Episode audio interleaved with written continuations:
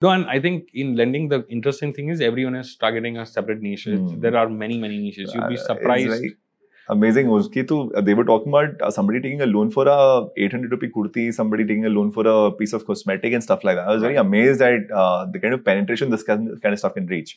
But anyhow, that's a full fledged discussion in itself. Just a small tidbit. When we Yeah. were starting Kissht, when we were doing the landscape, in in large parts of India, there are lending companies that focus only on lending for truck tires. There Okay. are companies, and these are your small lending Hmm. companies. Their only business model is when you want to buy a truck tire, they will finance because truck tires are 20, 30,000 a piece. Hmm.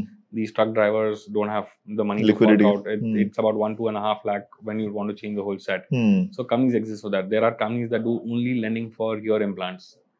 And Uh, this so- is like all, you know, worlds of opportunity for you guys, right? Exactly. You know, the whole idea is that lending is so diverse, it can be so niche driven Huh. that you'd be surprised. So there is a niche for everyone. But is this guys uh, following those whole whatever uh, CIBIL, secure, whatever processes? no, I or think these they, are informal they are, money lenders they are all slightly informal money lenders. Huh. They have their own standard practices. They they have their own trust models. Hmm. They know this guy I can trust because he's known to X or known to They're Y. good saturated, right? After a point from scale, so it's massively Yeah. fragmented in that sense. Massively fragmented. I think their uh, their book size is very small. Hmm. They're very happy to make uh, you know uh, whatever revenue they make on that Hmm. book size.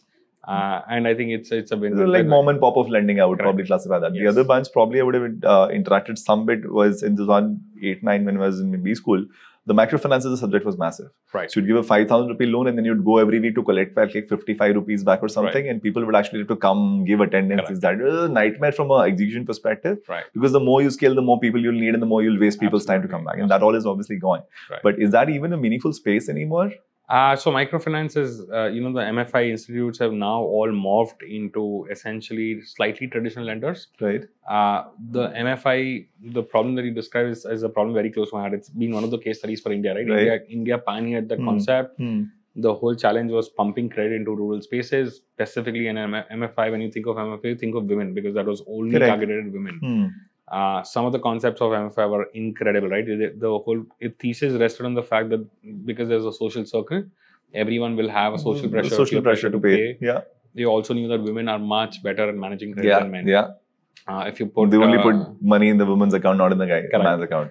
uh, it's a very very good starting point. I think it has matured. I think India, one of the things that has happened in India is now the blur between rural and urban is not that large. Hmm. These rural people have smartphones, they have 4G, they have internet, uh, they have access to all the information. Yep, YouTube They is amazing. access to uh, Amazon, Flipkart, Be and the others uh, to them.